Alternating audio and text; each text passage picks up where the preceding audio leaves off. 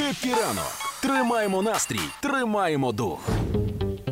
Завжди шукайте плюси. Саме я такий висновок можу зробити, коли дивилася репортаж е, з деокупованої Херсонщини, там е, селище Борозенське, і Суспільне робило сюжет про пані Марію, яка жителька цього Борозенського, і вона розказує, що ж там відбувалося.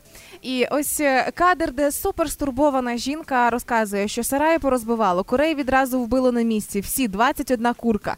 Потім наступний кадр каже: зате кіт отакий дістає кота, а кіт просто з такою ряхою, яка не поміщається в кадр. І десь на фоні видно, як сильно тішиться пані Марія. Прикол, якщо це вбили не окупанти курей, а кіт просто під шумок. Ну, Або, тип, кіт такий все одно нема чого втрачати. І просто передушив всіх курей. або кіт виглядає так, ніби він особисто за курей передушив всіх росіян. І я зрозуміла, що в принципі е, є пісня, яка дуже характеризує цього кота, і саме її можна відправити на Євробачення цього року. У мене є котик Жиробас,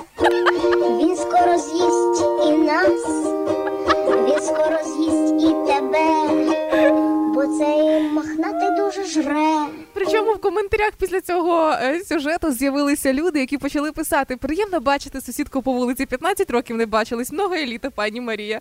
І саме ось ці котики, е, які відгодовані такими пані Маріями, та які кожна. е, Кожна господиня, коли має якогось такого кота вдома, то він обов'язково чогось величезний, чогось він завжди задоволений, і можливо саме таким чином вона буде переживати весь цей блекаут, який можливо і станеться. Тому відгодований кіт.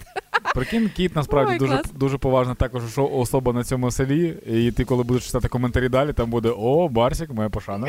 Ну він дуже крутий. Тому якщо у вас є ваші звірята вдома, домашні, трошки більше підгодуйте, а раптом вимикатимуть світло, треба буде І доведеться з'їсти кота. Да, він уже відгодований.